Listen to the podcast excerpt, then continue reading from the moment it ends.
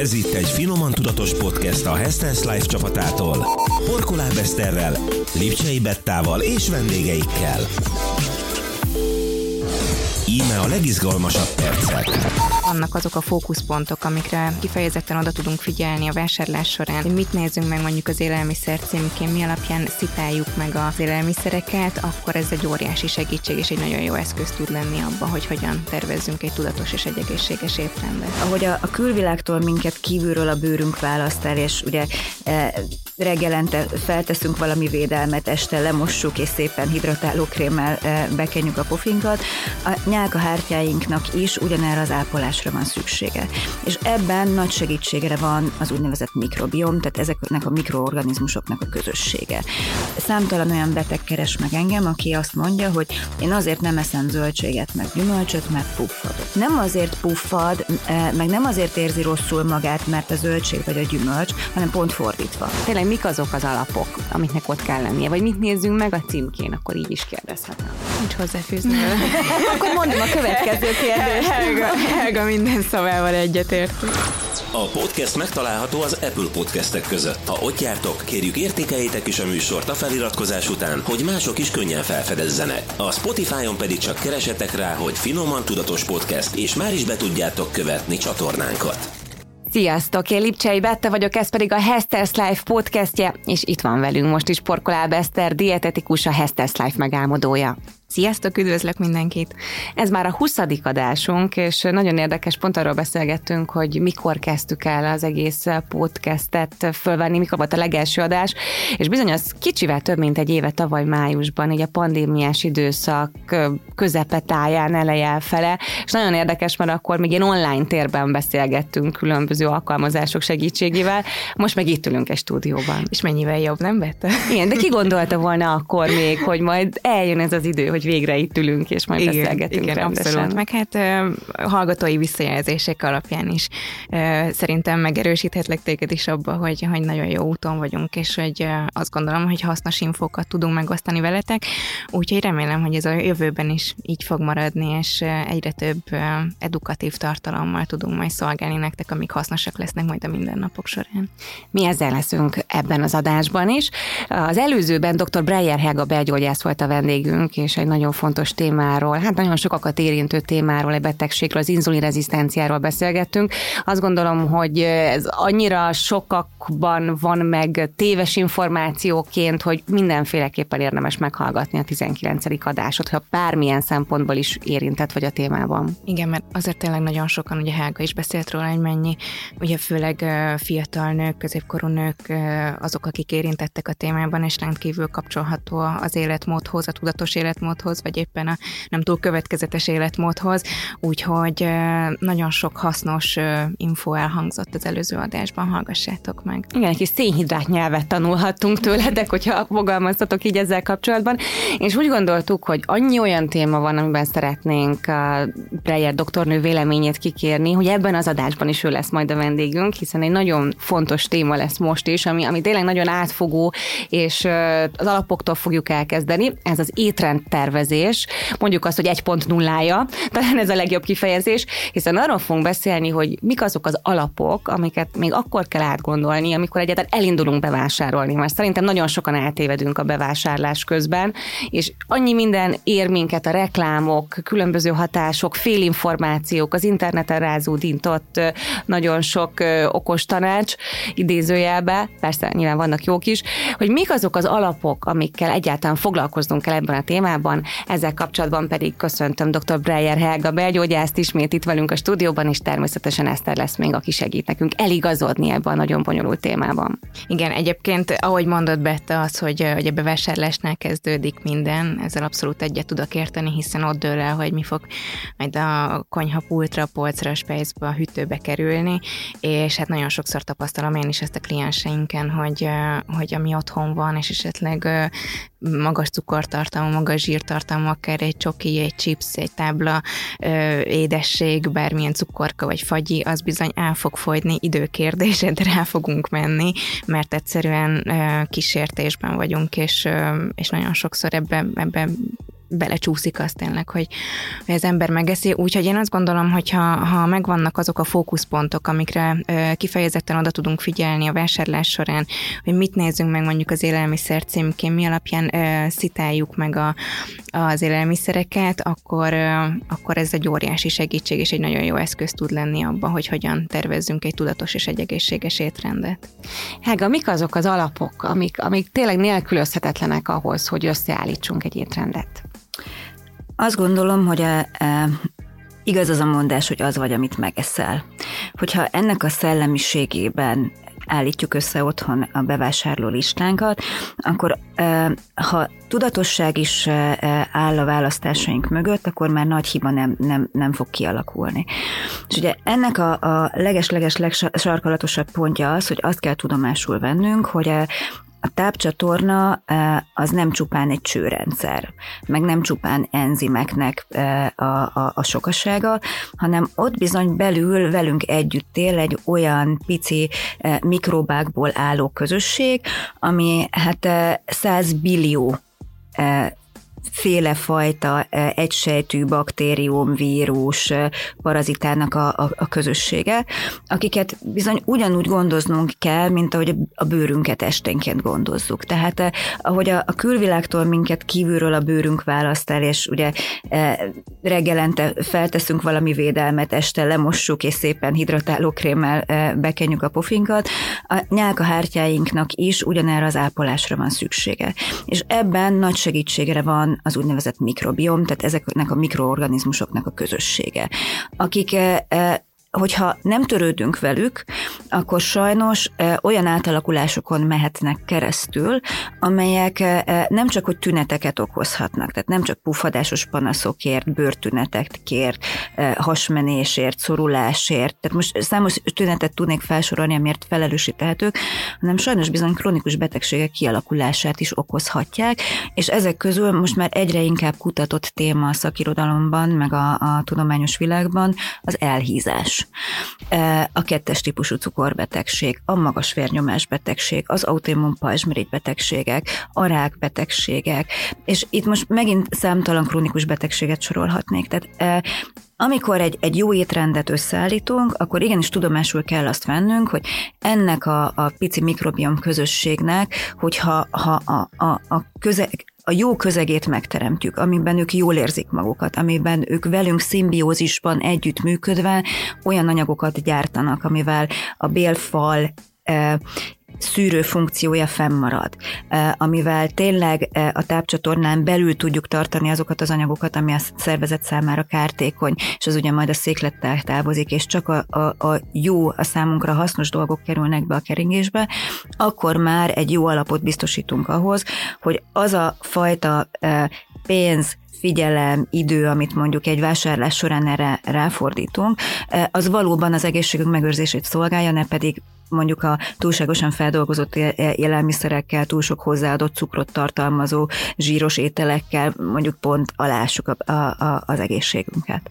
Igen, talán ennek kéne lenni az elsődleges célnak, amikor megfogalmazzuk, hogy mit akarok vásárolni, vagy mit szeretnénk vásárolni, hogy egészséges legyek. Mert nagyon sokan mondják, hogy jaj, mit vegyek, hogyha fogyni akarok, mit vegyek, hogyha hízni akarok, tehát hogy most ezt így félre kéne tenni, mert nyilván a végső cél az úgyis az, hogy egészségesek akarunk lenni, tehát ez a kiindulási alap. Hogyne, így van, és egyébként jó is, hogy Hága mondja az elhízást például, hogy ugye összefügg a, a bélflórának az állapotával, nagyon érdekes megfigyelés az is, hogy a különböző baktérium törzsek változó arányban vannak jelen mondjuk egy elhízott személynek a, az esetében, mint egy normál testtömegű személy esetében.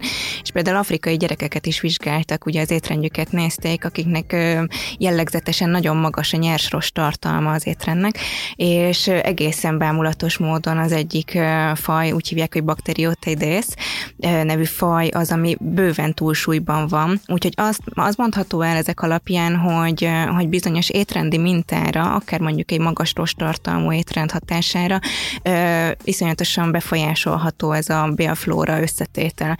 Míg mondjuk, hogyha megnézzük a nyugati étrendet, ami cukorban gazdag, zsírban gazdag, transzsírban gazdag, magas sótartalmú, ott egy firmikucitész nevű faj lesz az, ami, ami gazdagabb lesz, és, és ez bizony ennek a kolonizációja, túlszaporodása már elő tudja majd idézni hosszú távon azokat a betegségeket, amiket Hága is említett. Tehát, hogy óriási hangsúly van ezen, és én azt gondolom, hogy amikor egy egészséges étrendnek az összeállításáról beszélünk, akkor mindig először beszéljünk arról, hogy, hogy mi is a, a tudományos része, tehát a, a nagyból haladjunk majd a kicsi felé, és akkor majd a vége felé fogtok tőlünk konkrétan hallani élelmiszerajánlásokat is, meg élelmiszer címke infókat is, de ez mindenképpen szükséges, hogy így az elején átbeszéljük. Sőt, tovább megyek, ugye azt kell tudni, hogy ez a, a mikrobiom közösség, ez nagyjából azt lehet mondani, hogy 30%-ban minden emberben ugyanolyan. De a fennmaradó 70% az életmód függő. Tehát attól függ, hogy én, én milyen mikrokörnyezetben, milyen típusú tápanyagokat, milyen fizikai aktivitás mellett, milyen alvás mintázat mellett viszek be a szervezetembe, ami ugye egy rendszer. És ennek a rendszernek a táplálék lebontásának, tehát annak, hogy a, a pici legókockák bekerüljenek a, a, az én keringésembe, abban nekem a legnagyobb segítségemre a mikrobiom tehát ezek a, a mikroorganizmusok vannak. És hogyha ha figyelembe veszem azt, hogy, hogy valóban ugye a, a, sajnos a, a 21. század emberének a rossz fogyasztása elenyésző. Tehát számtalan olyan beteg keres meg engem, aki azt mondja, hogy én azért nem eszem zöldséget meg gyümölcsöt, mert puffadok tőle. Ez így van. Tehát, ro, ro, tehát olyan dogmákat kéne most egy kicsit kifejtenünk, hogy e, nem azért puffad, e, meg nem azért érzi rosszul magát, mert a zöldség vagy a gyümölcs, hanem pont fordítva. Hanem addig nem volt megfelelő az a fajta tápanyag összetétel, ami aztán olyan úgynevezett diszbiózishoz vezetett, tehát a, a normális baktériumflórának az eltolódásához vezetett, ami aztán ezekben a tünetekben fog megnyilvánulni, és itt nem az a megoldás, hogy kiiktatom a számomra legfontosabbakat, úgynevezett rostokat, hanem pontosan, nagyon-nagyon tudatosan ezeket visszavezetem az étrendembe. És hála jó Istennek most már azért a tudomány nagyon nagyot lépett előre azóta, amióta ugye az emberi géntérképnek a, a, a megoldását megtaláltuk, és azok a technológiák is rendelkezésünkre állnak, amivel ezt meg tudtuk tenni. Most már hál' Istennek ennek a mikrobiomnak is a, az összetételét, a, a, a diverzitását, tehát a, a variabilitását most már fel tudjuk vérni. Ezek az úgynevezett székletgenomikai vizsgálatok, amiből egyénre szabottan meg tudjuk azt e, határozni, hogy azok a bacik, amiről az ezt az imént beszélt, milyen arányban képviseltetik magukat egy adott ember, adott egészségi állapotának pillanatában a béltraktusban, és mik azok a, a, a változtatások az étrend tekintetében, meg az életmód tekintetében, amivel nem feltétlenül gyógyszeresen, hanem igenis az étrendnek a megváltoztatásával, bizonyos hangsúlyoknak az áthelyezésével, e, e, a nyers rostoknak a, fogyasztásával. Ugye e, nagyon sokan azt mondják, hogy a, a, a vegán e, irányvonalat kell ilyenkor alapul venni, ami nem feltétlenül igaz, mert természetesen itt senkit nem e, kell meggyőzni arról, hogy, hogy e, feltétlenül a húsfogyasztásról mondja le, csak itt a, a, az üzenet értéke ennek ott keresendő, hogy igenis nyers rostokra szüksége van a mikrobiomnak. Uh-huh. És hogyha a mikrobiom tud velem működni, akkor, és ennek nagyon-nagyon fontos része, majd erről fogunk beszélni, de, de nagyon fontos azt megemlíteni, hogy a cellulóz ami, ami eh, sajnos nem, nem fog nekem semmilyen eh, táplálék kiegészítő formájában bejutni a szervezetemben, nyers ételek formájában. Ha ott van ez a cellulóz, akkor megvan ezeknek a baciknak az a nagyon fontos tápláléka, amivel ő már segíti az én egészségemnek a megalapozását. Igen, itt még én visszatérnénk egyébként erre, ez egy nagyon-nagyon általános jelenség, hogy tényleg jönnek a, a kliensek, de akár baráti körből is tudok mondani jó párat, akinek, hogyha azt mondom, hogy egyel már egy kicsit több nyers zöldséget, gyümölcsöt, és azt mondja, hogy nem, köszi, mert én nagyon puffadok tőle, meg olyan rossz tőle a hasam, és, és nagyon sokszor van az, hogy, hogy nem tudom, Helga, te hogy vagy vele, de hogy összekeverik a fogalmakat, ég tőle a gyomrom, fáj Igen. tőle a hasam, és tulajdonképpen nem is a, a gastrointestinális rendszernek a felső részéről, tehát nem gyomor problémáról van szó, hanem bérrendszeri problémáról, és pontosan erről van szó, hogy valószínűleg azért fáj tőle a hasa, mert egy nagyobb mennyiségű rostot vitt be egyszerre, ami az, az előző étkezéseiben mondjuk nem szerepelt, vagy tartósan nem volt az étrendjében, és ez megterhelte bizony az ő ö, gyomorrendszerét, bérrendszerét, és hozzáteszem, hogy egyébként nem csak ugye a, bélflóra lesz az, ami ilyenkor meghatározó, hanem maga az enzimkészlet, ami ugye az emésztéshez szükséges. Tehát ezek az enzimek ö, nem állnak kellő mennyiségben jelen ahhoz, hogy mondjuk egy ilyen jellegű táplálékot nagy mennyiségben lebontsanak, de a jó hír az, hogy ezek az enzimek nagyon szépen edzhetők, és hozzá, hozzá fognak adaptálódni az adott táplálkozáshoz. Magyarul, hogyha finoman, apró lépésekbe lépcsőzetesen emeljük a rostbevitelt, akkor nagyon szépen ö, eltolerálhatók ezek a dolgok, és nem fog kiütközni olyan jellegű probléma, hogy most puffadok meg estére akkor a hasam, mint egy 8 hónapos terhes. Én azt gondolom egyébként, és akkor most a mindenki átlagember nevébe beszélhetek, hogy nagyon kevés információ áll ezzel kapcsolatban rendelkezésre, vagy rossz a piárja, nem tudom, a bélflórának, vagy nem tudom, hogy fogalmaznak, hogy tényleg én is akkor kezdtem el ezzel mélyebben foglalkozni, amikor problémám lett. Tehát amíg nem lett problémám, addig nem is hallottam arról, hogy nekem nem tudom, milyen ö, bélflóra helyreállítót kéne esetleg szednem, vagy mire kéne odafigyelnem. Nyilván csak akkor, amikor antibiotikumot felírt az orvos gyerekként, és mondta, hogy még szedjél probiotikumot, és ez megmaradt ilyen gyógyszernek szerintem nagyon sok embernek uh-huh. a mhm. fejében, és pont legutóbb hazalátogattam, és öntöttem a kis probiotikumot reggel, így gyomorra ittam meg, és én néztek, hogy mit, mi Jézusom, milyen porokat iszol meg, tehát hogy annyira nincs még benne a köztudatban, hogy ez mennyire fontos. Igen, de tudod miért? Azért, mert, mert a általánosságban három fő tápanyagról, meg az energiáról beszél mindenki. Magyarul a fehérjékről, a zsírokról, meg a szénhidrátokról, meg arról, hogy most energiacsökkentett étrendre van szükség. Kalóriaszámlálás. Pontosan, és egyszerűen ebből a körből, ebből a négyesből kimaradnak a rostok, amik egy teljesen külön ö, témát jelentenek ilyen szempontból, és egyedülálló módon képesek a mikrobiomot tám, támogatni és táplálni. Tehát, hogy, ö, hogy eszméletlenül fontos a szerepük, és nagyon méltatlan a, az alulmaradásuk ezekhez a tápanyagokhoz és a, a kalóriaszemláláshoz képest. A másik hibát én ott látom, hogy ugye nagyon kevés ideje jut a, a mai nőknek a főzésre és a feldolgozott élelmiszereknek azért a rost tartalma sokkal alacsonyabb, mint egy otthon elkészített ételnek. A másik nagyon, nagyon fontos probléma pedig az, hogy gyermekkorban kell már erre odafigyelni.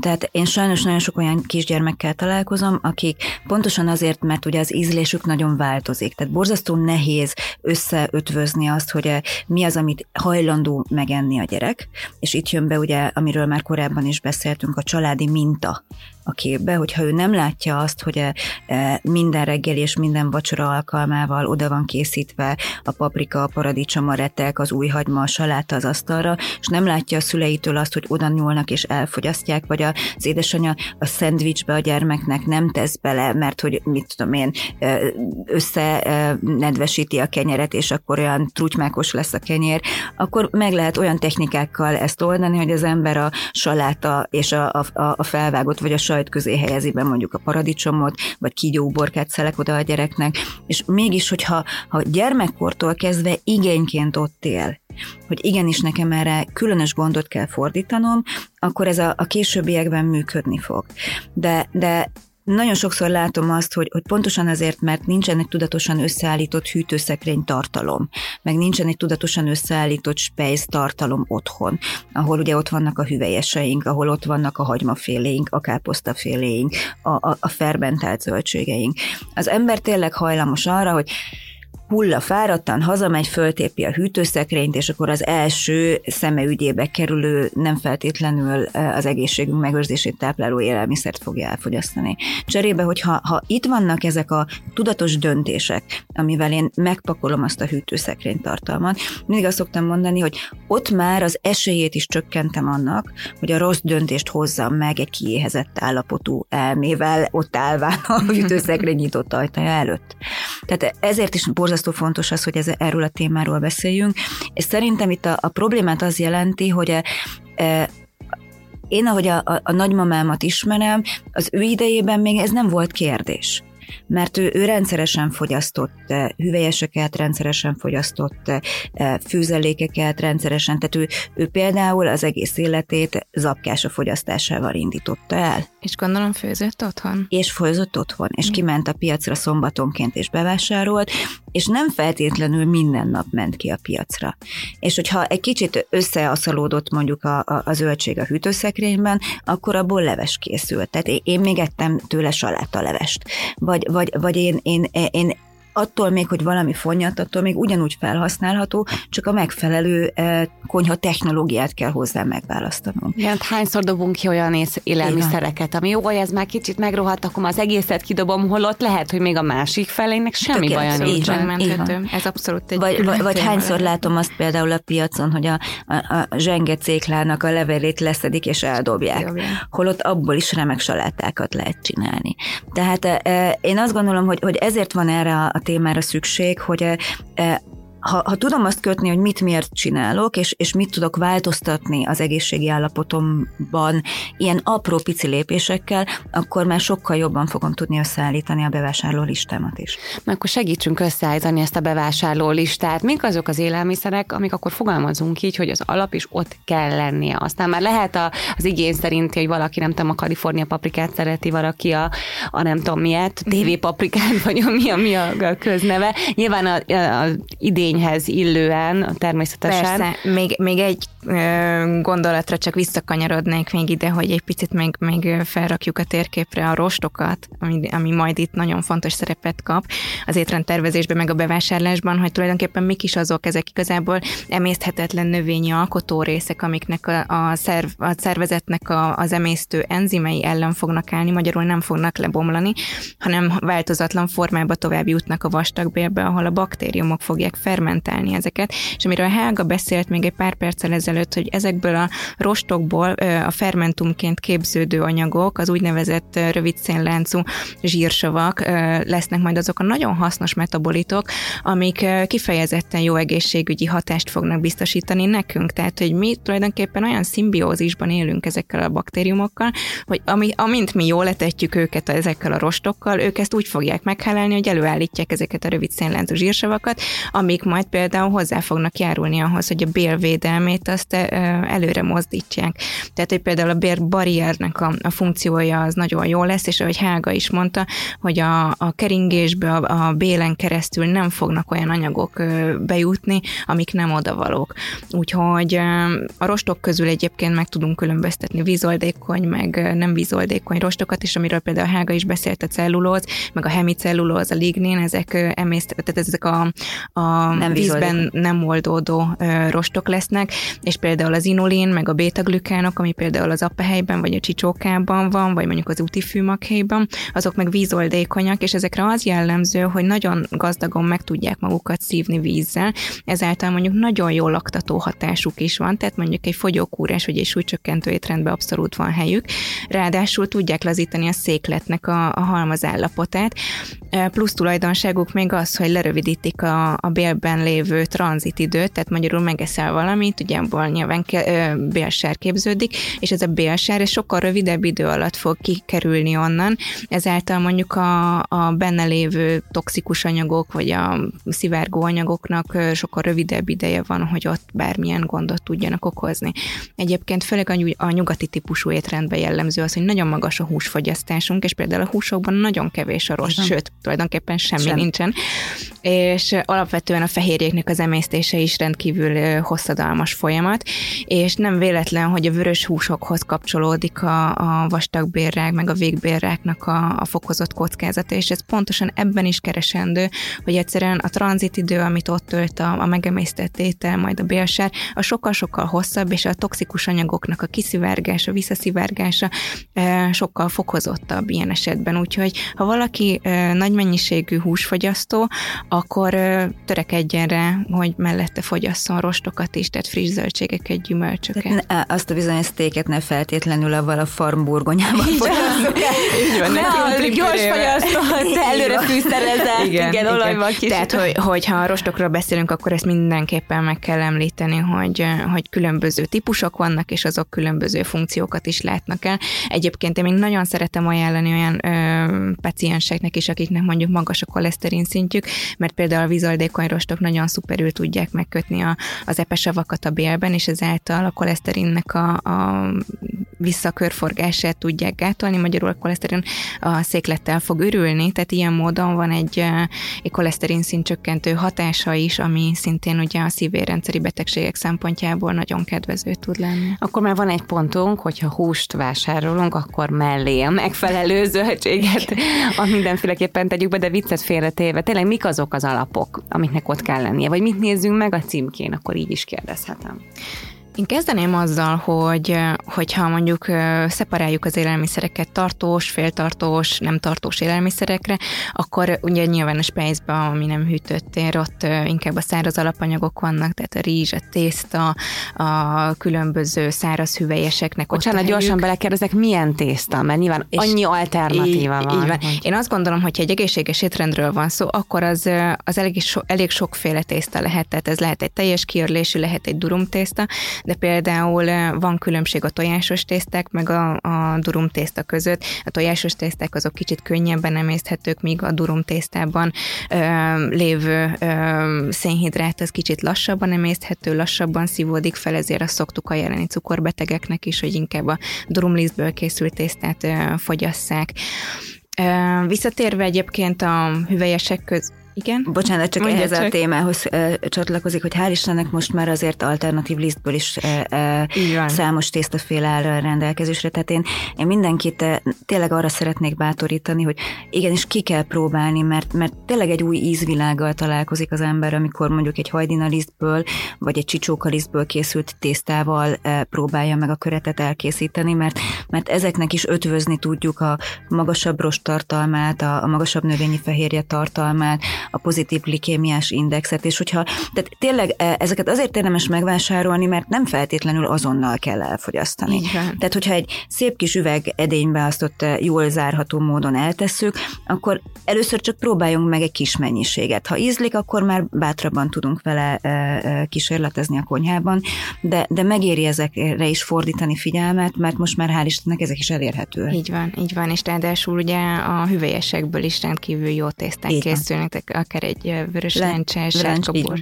igen, vagy zöld borsóból, és én azt látom, hogy rengetegen nem fogyasztanak hüvelyeseket, tehát a bal, borsó, lencse az úgy kiszokott Mert itt maradni. Mert az, hogy azt mondják, hogy puffasztanak, és, és, és nem merik ezt elvállalni, semmi gond, akkor ebben az alternatív formában kell ezt megpróbálni. Így van, vagy, vagy mondjuk csak annyi, hogy tényleg főzelék, vagy leves formájában tudják elképzelni, holott egyébként remek fasírt, vagy tényleg ezekből a tésztákból remek tésztaétel készülhet, úgyhogy Úgyhogy, úgyhogy itt van lehetőség bőven válogatni a különböző alapanyagok közül. Úgyhogy ha a kamrát nézem, akkor ezeknek szerintem mindenképpen ott a helye, hogyha rizs nézem, akkor ott van például a basmati rizs, vagy a, a barna rizs az, ami, aminek ugye magasabb baros tartalma. Igen. Úgyhogy pár perc, tényleg én azt gondolom, hogy például egy basmati rizset, vagy rizs, azt 15 perc alatt el lehet Sim. készíteni, és remek ö, saláta alap készülhet belőle. Zöldségek közül mik azok, amiket mindenféleképpen, nyilván idény szerint, de mindenképpen sorakoztassunk fel, vagy kivétel nélkül mindent? Nem feltétlenül. Én azt gondolom, hogy ami az alap, az részint ugye Kárpát-medencében mhm. élünk, nálunk a hagyma az általában alap szokott lenni. Tehát eh, nálam például mindig van vörös hagyma, lila hagyma és fokhagyma. Tehát e, ez a három alap.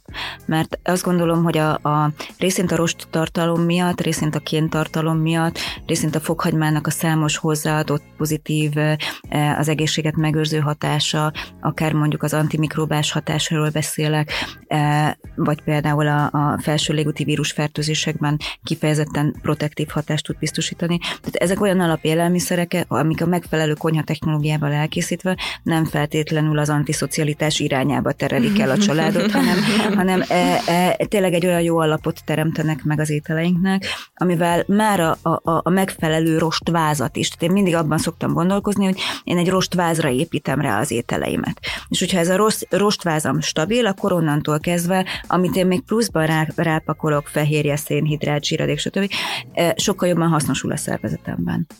És a zöldségek tekintetében szintén ott vannak a céklák, a különböző színes répák, a színes paradicsomok, tehát annyi alternatíva van. Igen. Pont valamelyik nap szabadultam be egy zöldségesbe, és megdöbbenve láttam, hogy hány színű paradicsom van. Eddig most én vagyok, lehet én vagyok az analfabéta, de eddig csak étteremben láttam ennyi színű paradicsomot. Tényleg, mint minden volt, úgyhogy nagyon ajánlom mindenkinek, hogy a piacot és különleges zöldségeseket látogassanak meg, mert nem csak azok a szokott, megszokott zöldségek vannak, Paprika, és fel lehet dobni. Igen, igen, és fel igen, lehet dobni igen, tényleg az embernek igen. az étrendjét. Meg ha már zöldségeknél tartunk, akkor ott érdemes figyelni arra is, hogy minél hmm. többféle színűt fogyasszunk el, hiszen a, a többféle szín az ugye változatosságot is jelent, az ebbe lévő polifenolok igen. fogják adni a, a színanyagot, ami nem csak antioxidánsként, tehát a sejteknek az öregedés csökkentését, vagy gátlását fogják majd támogatni, hanem a, a bélflórának is kifejezetten pozitív hatást fognak majd Pontosan. biztosítani. Úgyhogy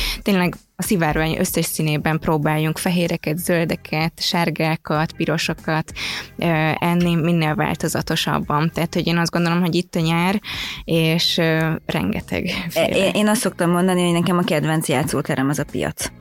és, és hogyha az ember tényleg e, e, ebben az időszakban kimegy a piacra reggelente, amikor még nincs nagy tömeg, és úgy végignéz, mint egy ilyen elégedett gazda, hogy mennyiféle szín e, van, elképesztő, elképesztő. És mi a helyzet a gyümölcsökkel? Hiszen vannak olyan gyümölcsök, amiket azért előtérbe helyezünk, nyilván nagyon népszerűek, uh-huh. de például aki diétázik, az sokszor megkapja, hogy jaj, banánt már délután ne egyél. Én is többször hallottam ilyen uh-huh. tanácsot. Mi a helyzet a gyümölcsökkel? Hát például, ha már a banánnál tartunk, akkor ott is érdemes megnézni, hogy milyen érési státuszban van az a banán, mert ugye sokszor látunk még zöld száras banánokat, ami éppen, hogy csak sárgul, meg már látjuk azt, ami már egészen pöttyös, és a kettő között a különbség az az, hogy a pöttyösnek magasabb lesz a cukortartalma, míg mondjuk a zöldebb banánnak a rezisztens keményítő tartalma magasabb, és azért rezisztens keményítő, mert ez is például egy emészthetetlen ö, szénhidrátot jelent, tehát hogy ebbe például a cukortartalom sokkal-sokkal kevesebb, és a, a jelenlévő keményítő az még a, a banánban lévő cukroknak a mennyiségét is ö, csökkenteni fogja olyan módon, hogy nem engedi felszívódni őket. Tehát, hogy ö, ha mondjuk valaki diétázik, vagy fogyókúrát tart, akkor érdemes neki a zöldebb félét, vagy mondjuk egy inzulinrezisztenciában, akkor cukorbetegségből mindenképpen a, a zöldebb fajtát, kicsit éretlenebb banánt választani. Aki meg mondjuk sportol, és magasabb szénhidrát szükséglete van, és mondjuk edzés után van, akkor nyugodtan válassza a pöttyösebb banánt. De egyébként a, a gyümölcsök tekintetében is ugyanezt tudom elmondani, hogy minél színesebb, minél változatosabb, annál jobb. Itt is a, az antioxidáns vegyületeket tudnám kiemelni, ugye a pirosbogyós gyümölcsöknél, vagy az epernél, tehát hogy ezeknél a ö, rettenetesen jó hatást tud lenni, hogyha ezeket frissen be tudjuk építeni a, a mindennapjainkba. Bár egyébként erről is nagyon megoszlik a szakma véleménye, hiszen a fagyasztott gyümölcsök, zöldségek gramadája is elérhető most már egész évben, és ilyen módon is tudjuk biztosítani a, a zöldség meg a gyümölcsfogyasztásunkat. Én azt gondolom, hogy színesíteni lehet vele az étrendet, és egy, és egy jó, jó támpont pontot tud adni egy olyan időszakban, amikor mondjuk az adott gyümölcs az nem elérhető frissen. Bármikor ehetünk gyümölcsöt? Tehát akár este is? Nem, tehát itt, itt vissza kell kötnünk a 19. adásra, hogy ugye a szervezetnek van egy napszaki ritmusa, ami az inzulin érzékenység változásában nyilvánul meg leginkább, és főként az esti órákban és a reggeli órákban azért nem annyira tanácsos korlátlan mennyiségben gyümölcsöt elfogyasztani, inkább a 10 óra és uzsonna időszaka az, amikor vagy mondjuk egy, egy edzés utáni post-workout étkezés az, ahol kifejezetten hasznos a gyorsan felszívódó szénhidrát tartalom, illetve itt is ugye érdemes azt is figyelembe venni, hogy milyen pluszok vannak még benne. Én a piros bogyósokat például azért szeretem, mert ugye rengeteg C-vitamin mellett növényi vas. Tehát azoknál a sportolóknál, akik mondjuk azzal keresnek meg, hogy ők kevesebb húst fogyasztanak, vagy, vagy kifejezetten vegán irányba ment el a, a, az étkezésük, ott ezekkel a, a, a növényi vas származékokkal azért a, a, a vasigényt nagyjából sokkal jobban tudom pótolni. Egyébként, hogyha már gyümölcsöknél tartunk, azt szerintem a smoothie és a turmixoknak a fénykorát éljük és hogyha már turmixolunk valamit, akkor ugye a, a, a sejteknek a, a sejtfalát kell. Vagy, ö, igen, tehát a tehát sejtfalat, a az, az roncsoljuk, így van, és ö, sokkal könnyebb lesz a felszívódás egy ilyen típusú italnak, mint hogyha mondjuk azt az almát vagy banánt azt elrákcsáltam volna. Magyarul gyorsabban meg fogja emelni a, a vércukorszintet, és az gyorsabban le is fog majd esni, tehát hogy, hogy ilyen módon ö, erre figyelni kell, és ilyen módon a rostartalom is csökkentett lesz mondjuk egy smoothie-ban, amit egyébként egyébként én szoktam javasolni, hogy akkor a smoothiehoz adjunk egy kis úti fűmakhéjat, ami ugyan egy picit bekocsanyis, bekocsanyis bekocsonyásítja. Csak sikerül kimondani. De cserében, cserében a, a rostokat tudja szolgáltatni benne. Hega, mi a véleményed a joghurtokkal kapcsolatban, hiszen annyi minden kering, hogy mert ezek cukros, gyümölcsös joghurtok nem jók, de vannak olyan típusú naturjoghurtok, amik hasznosak akár a bélflórának is. Azt gondolom, hogy a, a hagyományos technológiával előállított kefir, joghurt, aludtej, az kifejezetten fontos a, bél, a mikrobiom egészségi állapotának a megőrzése céljából. Ugye kevesen tudják azt, hogy például a, a görög joghurt elkészítési módja az olyan, ami a görögök 90%-a laktózérzékeny. És ennek ellenére ugye náluk e, alakult ki ez a fajta technológia, mert, mert még a, a, laktózérzékenyek is tudják ezt a típusú e, tejterméket fogyasztani. Itt amire érdemes odafigyelni, hogy e, én a magam részéről a natúrt szoktam választani. Tehát e, a, én adom hozzá a gyümölcsöt abban a formában, vagy mondjuk mélyhűtött formában, ha téli időszak van, vagy friss formában, hogyha nyári időszak van, és semmilyen adalékanyagot nem teszek hozzá. Ami ezeknek a, az előre gyártott készítményeknek a dobozán van. Én azt gondolom, hogy amikor már az egy sort meghaladja a joghurt összetevőinek a, a felsorolása, akkor én azt már vissza szoktam tenni a polcra, mert, mert az már nem egy, nem egy egészségesnek mondható élelmiszer kis túlzással, de, de a naturtermékeket én kifejezetten javaslom, ugyanúgy eh, én a magam részéről teivó vagyok, tehát én így, így nőttem fel. Eh, én arra figyelek, hogy a, eh, a piacon általában nyers tejet vagy teljes tejet szoktam vásárolni, tehát semmilyen hőkezelésnek vagy pasztorizálásnak kitett tejterméket én nem nagyon szoktam megenni, mert ugye ebből én aludtejet tudok csinálni, meg ebből én írót tudok csinálni, meg ebből én, hogyha ha, ha van rá időm, akkor tudok zsendicét, ordát csinálni, tehát sokkal több a, a felhasználási módja ezeknek a termékeknek, és ugyanabból a termékből hosszabb távon többféle végeredményhez jutok hozzá, mint a, a késztermékek esetében. Hát nagyon nagy a tejnek a variálhatósági lehetősége, igen. Egyébként, hogyha már ugye a joghurtok feljöttek, nagyon sokan választják például a, a light termékeket azért, hogy mondjuk tényleg egy epres, egy megyes joghurtot tegyenek, de ugye azt nézik, hogy light legyen, de hát, hogy ez milyen szempontból light, azt ugye kevesen tudják, és egy, nyilván ezek van, hogy cukorcsökkentett termékek, de van, hogy zsírcsökkentett igen. termékek. És a cukorcsökkentett termékeknél sajnos az ipar az előszeretette alkalmazza a már említett aszpartámot, ugye az előző adásban szintén visszautalva, Igen. vagy akár mondjuk a szukralózt, ami mondjuk a bélflóra szemszögéből egyáltalán nem előnyös, hogyha nyilván, hogyha egyszer-egyszer eszi az ember, akkor ezzel nincsen gond, de hogyha ez minden második, harmadik, vagy akár minden egyes reggel ott szerepel az ember étrendjében, akkor ennek nem lesz jó vége, mert, mert el fogja tolni a, a, a bélflórának az összetételi arányát. Úgyhogy én is azt ajánlom, mint amit a, a Helga is alkalmaz, hogy vegyünk natúrjoghurtot, és akár házi lekvár, házi cukormentes lekvár gyümölcspürével ízesítjük teljesen natúran is ehetjük akár Vagy granulával. Vagy granulával. És hogyha már a joghurtok, mi a helyzet a növényi joghurtokkal? Rengeteg szója termék van, és most már ugye nagyon sokan akár nem fogyaszthatnak tejterméket, akár vegánok, és ezt választják. Van jó hatása egy növény alapú terméknek a bélflórára? Lehet? Abban az esetben, hogyha mondjuk van hozzá adott uh, probiotikum, akkor igen. Tehát, hogy uh, azért ezekről a termékekről el kell mondani, hogy, uh, hogy ugye teljesen más, tehát hogy ezek nem joghurtok. Nem joghurtok, nem, igen, igen joghurt helyettesítő. Így van, ne, ne, nevezzük igen, így, igen, hogy joghurt helyettesítő. Tehát a fehérje tartalmuk iszonyatosan alacsony kivétel a, a szója joghurtnak, de hogyha megnézzünk egy kókuszt, megnézzünk egy zabjoghurtot, annyik az zabjoghurtnak lényegesen uh, magasabb lesz a szénhidrát tartalma, tartalma, míg mondjuk a kókuszjoghurtnak lényegesen magasabb a zsírsav tartalma. Mm. Úgyhogy ezeknek vannak különböző jellegzetességeik, lehet ezt fogyasztani, szerintem ezzel semmi gond nincsen, hogyha a bélflóránkat szeretnénk jól tartani, akkor válasszunk olyat, ami probiotikummal kiegészített magyarul élő flórás termék.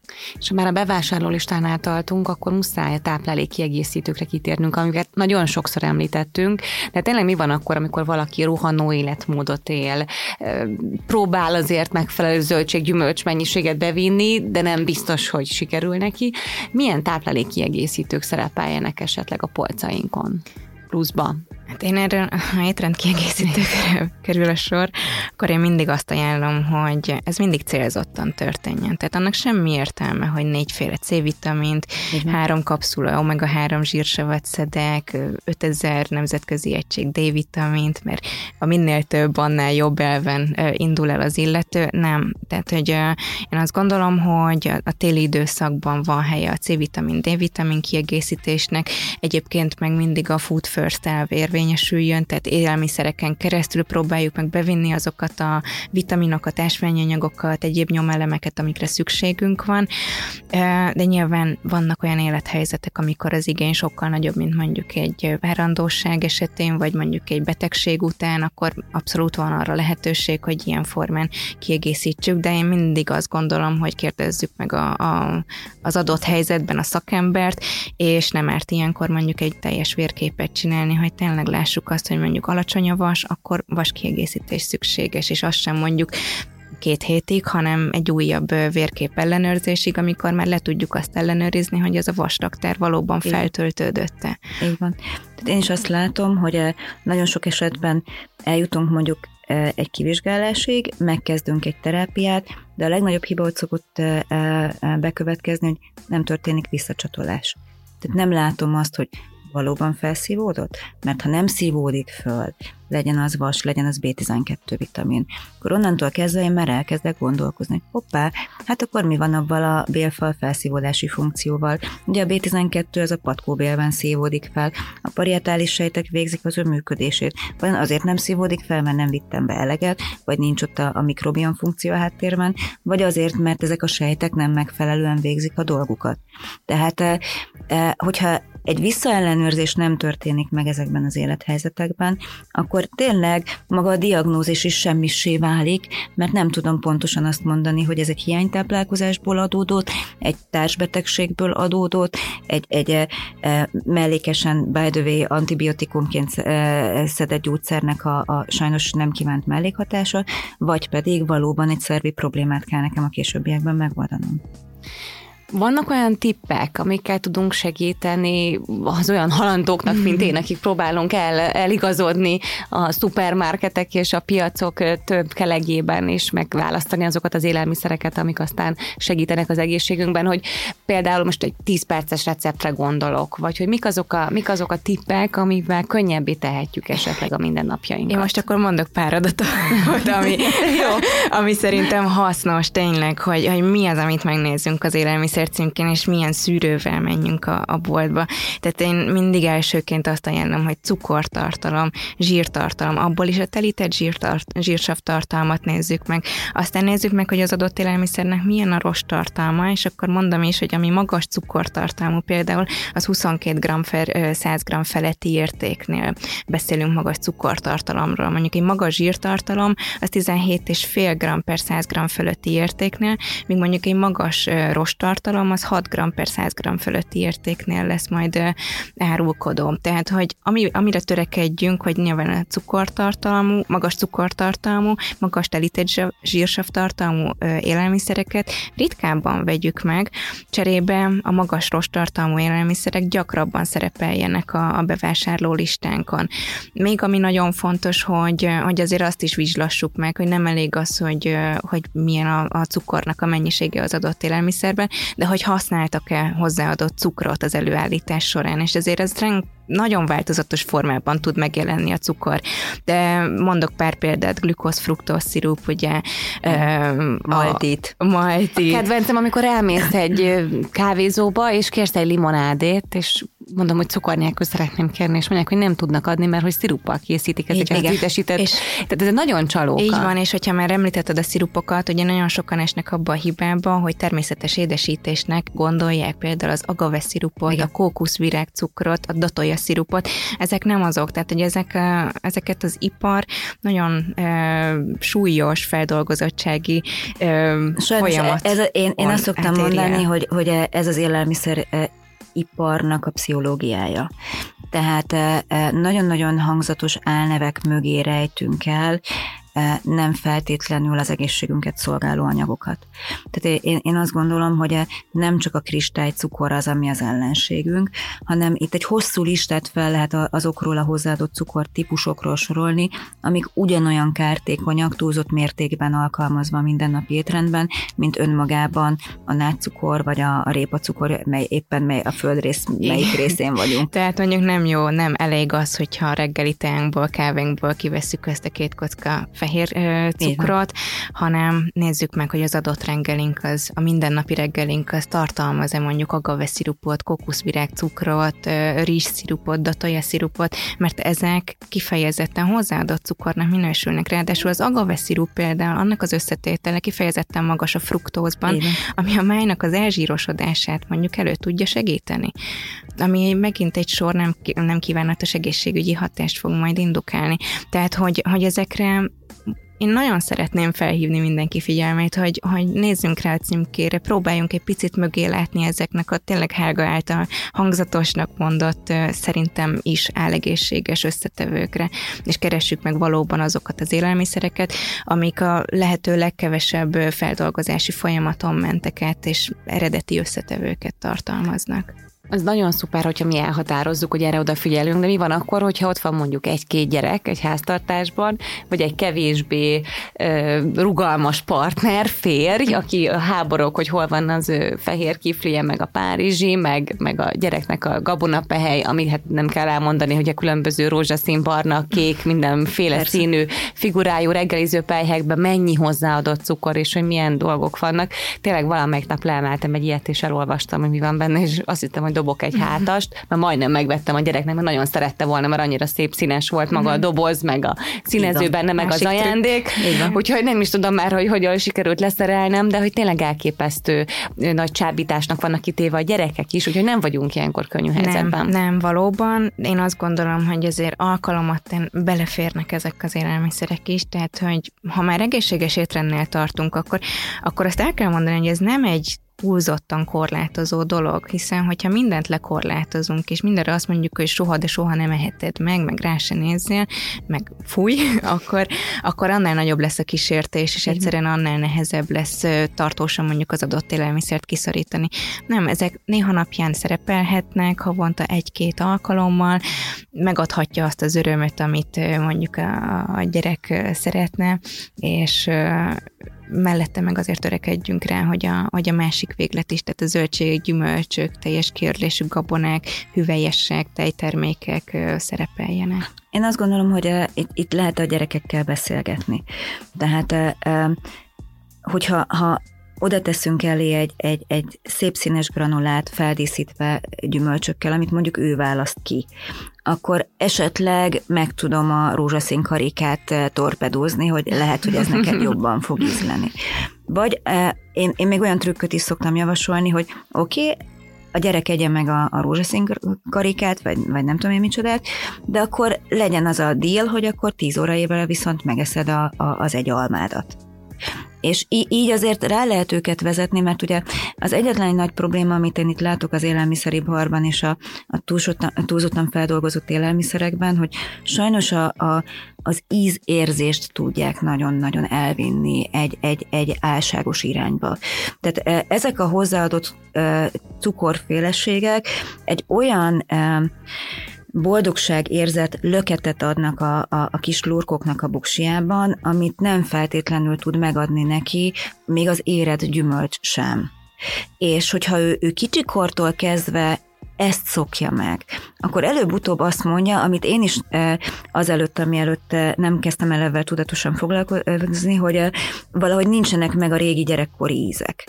És azt kell, hogy mondjam, hogy nem, azok megvannak, csak éppen el lett a, a, az agyam egy kicsit torzítva a feldolgozott élelmiszerek által.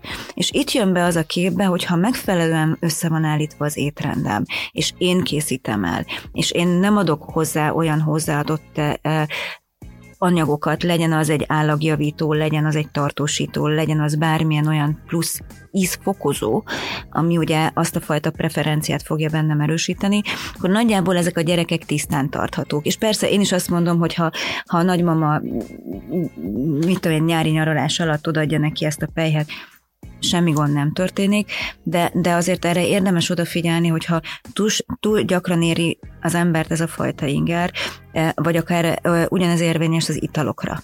Tehát én a gyerekeknél mindig azt szoktam javasolni, hogy iszonyatos, tehát, és a szülőket is borzasztóan sajnálom, mert mi van rá írva nagy öles betűkkel kálciumot tartalmaz, hmm. ami a gyerek csontfejlődésén vasat tartalmaz. És ugye az ember megnézi szakemberként, azt látjuk, hogy elenyésző mennyiségben tartalmaz hozzáadott ásványanyagot vagy vitamint, cserébe viszont ott van az a fajta cukordömping, amitől azon túl, hogy szegény gyerek megkergül, nem fogja utána szívesen elfogyasztani mondjuk az almafröccsöt, ami azt gondolom, hogy egy sokkal egészséges alternatív, egészségesebb alternatívája a hidratálásnak ebben a nyári időszakban. Tehát e, e, nagyon-nagyon nehéz, és, és e, tényleg embert próbáló feladat az, amikor, amikor egy gyereket erre az útra ráterelünk. De én meg azt szoktam mondani, hogy egy jó anyagcserével végigvezetett várandóság és egy jól felépített gyermekkor ennél többet egy szülő nem adhat a gyerekének legyen ez a végszója ennek a, ennek a témának, hiszen még azért bőven vannak kérdéseink, hiszen a hallgatók is tettek föl kérdéseket, és a szokásos téfet rovatunk is, téfit rovatunk is itt van, de azt gondolom, hogy ez nagyon jó lezárása volt ennek, és nagyon sok információval lettünk gazdagabbak. Nyilván itt jön majd a megemésztése ennek a sok infónak, amikor majd elmegyünk bevásárolni, és megnézzük azokat a címkéket. Igen, sőt, adjunk feladatot, nézzétek meg. És házi feladat. Vajon akkor mik vannak azok a házi feladat, házi feladat. Napestig lehetne a témáról beszélni, és akkor még akár tényleg akár tematikus vacsorákról nem is beszéltünk, miből, hogyan érdemes főzni, miből érdemes nagyobb mennyiségben Lesz még főzni. témánk, én hogy ezek én azt gondolom, hogy, hogy ki fogjuk majd bőven bontani, igen. Nézzük a téfit rovatot, hiszen mindig nagyon érdekes téfitet szoktatok megtáfolni, vagy akár igazat adni egy ilyen, egy ilyen gondolatmenetnek. Tévhitek. A Hester's Life szemfeltáró rovata. A mostani az az, hogy a nassolás nem fér bele az egészséges étrendbe csokira gondolhat itt a költő? Szerintem én igen. Gondolom, hogy, hogy, hogy bármire. Tehát eh, én, én nekem például a nassolásnak számít az is, hogyha nekem eh, gyerekkoromnak a, a, a kedvence volt az új burgonyából készített sült krumpli. Mm és én mostanában igenis megengedem. Tehát egy-egy alkalommal miért ne engedhetnénk meg? Tehát én általában ezeket a nasolásokat azokra a napokra szoktam időzíteni, amikor fizikailag jóval aktívabb vagyok. És ott az anyagcserém simán elbírja azt, hogy egy picivel több. Tehát egy, egy ültőhelyemben azért úgysem fogok annyit elfogyasztani, ami mondjuk nagy mértékben hátráltatná az én szénhidrát anyagcserémen, és igenis az ember lelkének kell. Tehát Engem a, a, pácienseim is bármikor láthatnak egy fagyival a kezemben, mert, mert, mert én is megengedem. Tehát én azt szoktam mondani, hogy én, én emberekkel szeretek együttműködni, nem szentekkel. És az ember az esendő. És igenis attól még, hogy egy-egy ilyen extra bent van a, a mindennapi étrendünkben, attól még nem fog összedőlni a világ.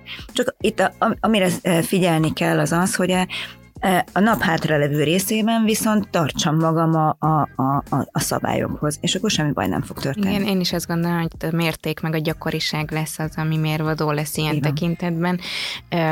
Bár egyébként nekem az a trükköm sokszor, hogy a tíz órait meg az uzsonnát is úgymond egy legális snack időnek szentelem, és ezt szoktam ajánlani, hogy akkor tehát a délelőtt folyamán legyen mondjuk olyan egy pici dolog, amit csíp, hogyha ez mondjuk tud lenni egy ö, olajos mag, almával, vagy egy kis gyümölcsen, már hozza azt az élményt, azt a csipegetés élményt, már el tudja indítani az agyban ugyanazt a jutalmazási központot, meg jutalmazási folyamatokat, mint mondjuk egy szelet csoki. Tehát, hogy ezek, én azt gondolom, hogy tök fontosak a nap során, hogy, hogy ezeket a kísétkezéseket tényleg megejtsük, mert ezzel vissza fogjuk tudni szorítani akár mondjuk a késő esti időpont, középpontban a sóvárgást egy-egy cukrosabb, zsírosabb étel felé. Tehát, hogy én azt látom nagyon sok esetben, hogyha ezt így meg tudjuk oldani, hogy egy nap ne háromszor legyen az illető, hanem már négyszer, ötször, akkor az esti nassolásoknak a, a gyakorisága az csökkenthető. Egyébként én is azt gondolom, hogy egy ebédet egy kocka csokival, egy kocka jó minőségű egy csokival abszolút le lehet zárni, és akkor megvan az a kis jutalom, ami Ez nagyon jó hangzik, jól szerintem ennek most mindenki nagyon örül velem együtt. Belefér az az egy fagyi a gyerekkel, úgyhogy ez nagyon jól hangzik, és egyébként hozzáteszem, hogy most a nagyon sok jó cukormentes és növényi alapú fagylatot lehet kapni, Igen. úgyhogy még annyira, annyira nem is rosszak Meg azok. otthon elkészíteni mondjuk akár egy fagyasztott banán, és egy jó program is, Igen. így van. Bekérdező. Ti kérdeztek, a lányok válaszolnak. De nézzük meg, hogy miket kérdeztek a hallgatók, hiszen rengeteg érdekes kérdés érkezett. Itt van az első. Valóban elavult módszer a 160 g-os diét a kisi emelkedett ír esetén? Azt gondolom, hogy e, e, itt téves elképzelés az, hogy mindenkire a 160 g-os szénhidrátot javasoljuk. E, azt kell tudni, hogy e, e, ki kell építenünk egy kájha rendszert, amiből el tudunk indulni. E, én azt gondolom, hogy én akkor végzem jól a munkámat, amikor valaki tud döntéseket hozni. Tehát amikor e, e, reggeltől estig az irodában ülök, akkor én magam is mondjuk 120 g szénhidrátot eszem meg egy nap. De hogyha reggeltől estig hegyet mászom, futok, tehát tényleg egy, egy extrém fizikai megterhelésnek teszem ki magam, akkor van olyan nap, amikor 260 g szénhidrátot fogyasztok el. Tehát itt azt kell tudomásul venni, hogy valahogy el kellett ezt az étrendet nevezni, aminek mondjuk az lett volna az üzenete, hogy igenis tudatosan számolva a diétát, csak ez túl hosszú, egyszerű ez a 160 g, meg azt gondolom, hogy egy átlagember, tehát egy átlagos fizikai aktivitású 70 kilós embert figyelembe véve, ez egy jó induló alap, de minden esetben nagyon fontos az individualitás. Tehát az, hogy milyen társbetegségek mellett, milyen fizikai aktivitással, milyen genetikai háttérrel, milyen egyéni adottságokkal, és itt jön be a szakembernek a segítsége, amikor a dietetikus egy testösszetételmérés adataival ötvözve már egy megfelelő finomítást tud ebből a rendszerből javasolni. Nincs hozzáfűzni. Akkor mondom a következő kérdést. Helga, Helga minden szavával egyetértük. Mit gondolsz az anyagcsere típusú diétáról? Az anyagcsere típusú diéta szerintem egy sláger. Helgának keresztbe is átveszem, így gyorsan. Az enyémek is. És azt kell elmondani erről, tehát hogy az anyagcsere típusú diéta az nagyon szeret be kategorizálni, te fehérje típus vagy, te szénhidrát típus vagy, te meg mindenevő vagy, hogy Igen. fú, ez nagyon nem így működik, mert, mert szerintem pont abban, a, abban van a kulcs, hogy milyen étrendet tartottál korábban. Nagyon sokszor, ö, sokszor ö, alapulnak ezek a tesztek azon, hogy te hogy érzed magad bizonyos élelmiszerek meg ételek elfogyasztása után, és ez alapján ö, kategorizál téged. Tehát, hogyha mondjuk te te fáradtnak érzed magad egy adag pörkölt után, vagy mondjuk energikusnak egy nagy adag saláta után, az, az, az nem jelent semmit. Tehát, hogy igazából az a, az a lényeg, hogy, hogy megtaláld az egyensúlyt, és valóban szakmai segítséggel el tud érni azt az egészséges, kiegyensúlyozott táplálkozást, meg étrendet, ami neked minden ponton hasznos lesz, de ebben például az anyagcsere típusú étrendek nagyon sarkítanak, retentesen szélsőségesek tudnak lenni, úgyhogy egyáltalán nem szakmai és egyáltalán nem evidencia alapú az anyagcsere típusú étrendnek az ajánlása Úgyhogy ha, ha probléma van, én mindig azt mondom, hogy akkor tényleg keresetek fel egy dietetikust, mert lehet, hogy mondjuk az adott családától tényleg nem azért puffadsz, mert fehérje típus vagy, uh-huh. hanem mert nincs elég enzimed ahhoz, hogy megemészed azokat a rostokat, mert hiszen nem ettél előtte ilyen típusú ételeket. Tehát, hogy itt sokkal összetettebb a dolog, és nem, nem lehet erre csak így rágatni azt a jelzőt, hogy te, te milyen típusba tartozol. De következő kérdés, hízni szeretnék, azonban a rendszeres futás miatt még többet adtam le. Mit tehetek, hogy ne fogyjak tovább? Ez a fogyás a felsőtesten a karokon szembetűnő. Minden esetben az energiának hozzá kellene ö, idomulni ahhoz az aktivitáshoz, amit folytatsz. Tehát, hogyha ha négyszer futsz, meg még mellette mást is edzel, akkor valószínűleg az energia beviteled elmarad a, a kívánatoshoz. Ezt egyébként nagyon szépen össze lehet rakni, hogyha mondjuk elmész egy sportdietetikushoz, Igen. vagy sporttáplálkozás tudományi szakemberhez, mert, mert ott valóban az edzéseidhez passzolva, meg a te egyéni preferenciáidhoz passzolva fogtok tudni összerakni egy olyan étrendet, ami majd igazodik ehhez az energialeadáshoz. Egész egyszerűen annyi, hogy tényleg megemelkedett a, a, az, energialeadás, meg igen, tehát az energiaigény, és nem, nem igazodott hozzá a bevitel. Akkor itt van pont a másik oldal, hogy hoppi szinten heti négyszer futok, kétszer erősítő edzést végzek. Elég a változatos, megfelelő étrend, vagy kell külön szedni vitaminokat, a célom a fogyás, mint mindig. De pont a másik oldalról van szó. Itt azt kell, hogy mondjam, hogy a, a tekintettel arra, hogy rezisztenciaedzés, tehát erősítő edzés is benne van a, a, a repertoárban, nem feltétlenül, tehát én azt szoktam mondani, hogy én, én, én nem vagyok súly, súlymániás, sőt kifejezetten e, motivációnak a, a, az akadálya lesz az, hogyha mindenki akár naponta, akár hetente egyszer egy, egy e, mérlegre rááll. Itt sokkal mérvadóbbnak tartom különben a körfogatméréseket, mert a, a, a test izomtömegét, hogyha fokozom, akkor onnantól kezdve a mérleg nem, hogy csökkenő, hanem inkább mondjuk még emelkedő súlytendenciát is tud nekem mutatni, és nagyon sok esetben azt látom, hogy fogyni vágyó emberek ezért adnak fel mindent ahelyett, hogy mondjuk azon kezdenének el gondolkozni, hogy esetleg mondjuk a mozgás mintázatot változtatom meg valamilyen más irányban.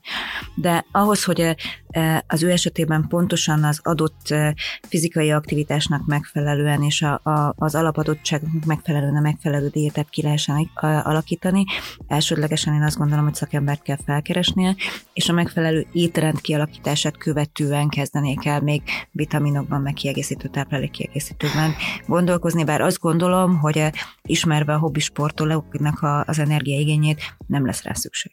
Én is ezt gondolom. Tehát, hogy eh, nem, nézzük. az olimpiai sportolóknál szoktam én eh, táplálék kiegészítőt javasolni, de egy átlag ember fizikai aktivitását meg lehet oldani fúdat.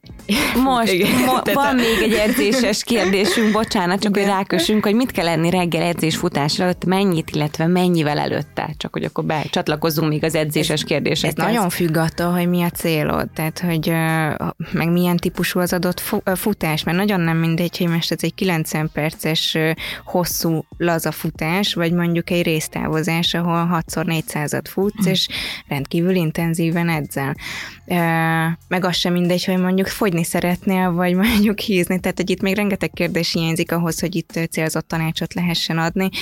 Debreceni Dólival eléggé jól körbejártuk ezt a témát. Igen, szerintem érdemes, szerintem érdemes meghallgatni ezt, a, a podcastet, hogyha reggeli futástól van szó, és mondjuk magasabb az intenzitása, akkor mindenképpen érdemes előtte szénhidrátot fogyasztani egy órával, másfél órával előtte, ami tényleg az a lényeg, hogy így könnyebben emészthető, inkább rostszegény szénhidrát legyen, tehát mondjuk egy pöttyös banán, vagy egy abból készült turmix az, ami tökéletes lehet ilyenkor. Még egy futásos kérdés, feltétlenül szükséges félmaratoni távon szénhidrát pótlás futás közben alternatíva izotóniás ital helyett?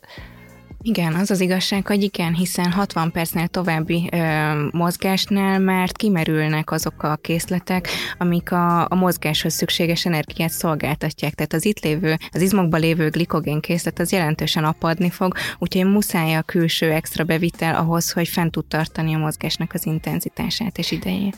Egy bevásárlással kapcsolatos kérdés, magyaróvaj vásárlás, akkor mire érdemes odafigyelni? hogy hozzá legyen. Így van, tehát én az összetevők listáját itt is előszeretettel nézem, tehát valóban, amit az ezt is említett, hozzáadott cukor, egyáltalán milyen típusú cukor szerepel a készítményben, Van-e benne pálmazsír, és az mondjuk milyen arányban? Mert azt gondolom, hogy a, a, az ipar előszeretettel ezt az olcsó terméket mindenbe beleteszi, de, de utopisztikus lenne azt gondolni, hogy akár a bolygó fenntarthatósága, akár az egészséges egyén egészségének fenntartása érdekében ez, ez számunkra hasznos lenne, illetve milyen más zsírok van, kerültek még bele a termékben, tehát növényi olajokból is milyen típusú növényi olajokkal keverik össze ahhoz, hogy kenhető állagú legyen. Igen, egyébként otthon is tök jól lehet készíteni magyaróvaját, tehát egy, egy jó erős mixer kell hozzá, vagy késés aprító, és jó, egy kicsit sokáig kell mixelni, de alapvetően nagyon könnyen lehet százszázalékos magyaróvaját készíteni. Szerintem megvan, hogy hogy fogjuk kiszűrni a podcast hallgatókat most a boltba, hogyha bemegyünk egy szupermarketbe, és látjuk, Mindenki hogy valaki nagyon-nagyon sokáig olvas, nagyon-nagyon sokáig tanulmányozza a címkét, na akkor ő hallgatta a podcastet. Még Eszter van két személyes kérdés hozzád, az egyik az, hogy nehéz volt bekerülni a dietetikus szakra, a másik pedig az, hogy volt-e olyan, amikor abba akartad használni a Hester's Life-ot? De dietetikus szakra bekerülés nekem nem volt nehéz, mert ahogy már erről sokszor beszéltem, én nagyon tudatosan készültem, meg célzottan készültem oda, úgyhogy tudtam, hogy mi kell hozzá, mit kell ö, jól megtanulni, biológiát, stb. ahhoz, hogy, hogy tényleg jól sikerüljön az érettségi, úgyhogy nem, nekem nem volt nehéz. Ö, hát a Hesters nyilván vannak nagyon nehéz időszakok, aztán követik jobb időszakok, ilyenkor az ember töltekezik abból, hogy, hogy mi az, ami, ami motiváló benne, de összességében, tehát ilyen végső kiábrándulás egyáltalán nem volt a, a Hestersből, mert, mert egy nagyon erős motiváció tüzeli az egészet, úgyhogy, úgyhogy nem, nem lesz vége. Ezt örömmel halljuk, és hát köszönöm azt a rengeteg információt, amit most megosztottatok velünk, még emészteni kell, de azt gondolom, hogyha azt mondjuk, hogy rost-rost és, és tudatosság, amit mind mindig szoktunk mondani, hogy tudatosan állítsuk össze az étrendet, akkor az egy jó végszó lehet. Abszolút. Nagyon szépen köszönöm. Köszönjük, hogy itt voltatok. Köszönjük szépen, hogy itt voltatok. Sziasztok. Sziasztok. Sziasztok. Ez volt egy Finoman Tudatos Podcast a Hesters Life csapatától. Porkoláb Eszterrel, Lipcsei Bettával és vendégeikkel.